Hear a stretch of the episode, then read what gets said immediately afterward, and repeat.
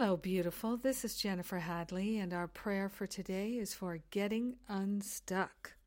Yes. yes. So grateful, so thankful to move into prayer, to place our hand on our heart and give thanks for the good, the never ending, continuous flow of good. Grateful are we. So grateful to partner up with the higher Holy Spirit self and to remember and recognize that the perfect love of God is all that there is and all that we are is perfect love. We are truly grateful, truly thankful to open ourselves to an unprecedented flow of goodness. Everything that we need to be in the flow is within us. So we're seeking the kingdom first. We're looking within. We're activating the healing from within right here, right now. We're moving into our heart and discovering the deep desire of our heart is freedom, it's love. It's happening now. We are grateful and thankful to give Spirit full sway over our life, over our mind and our heart. We are truly willing to step into a passionate life of love.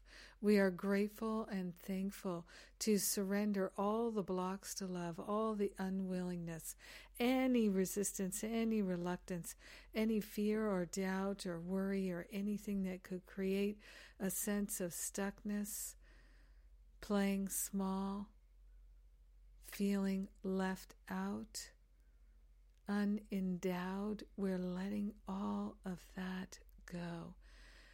The good, the very good good is pre installed, and we are accessing it in this very moment, saying yes, yes, yes to the infinite flow of love. So grateful to let go of being stuck. So grateful to let go of feeling afraid. So grateful to allow ourselves to be in that flow of love. In gratitude, we accept the goodness. In gratitude, we accept that wisdom is ours already.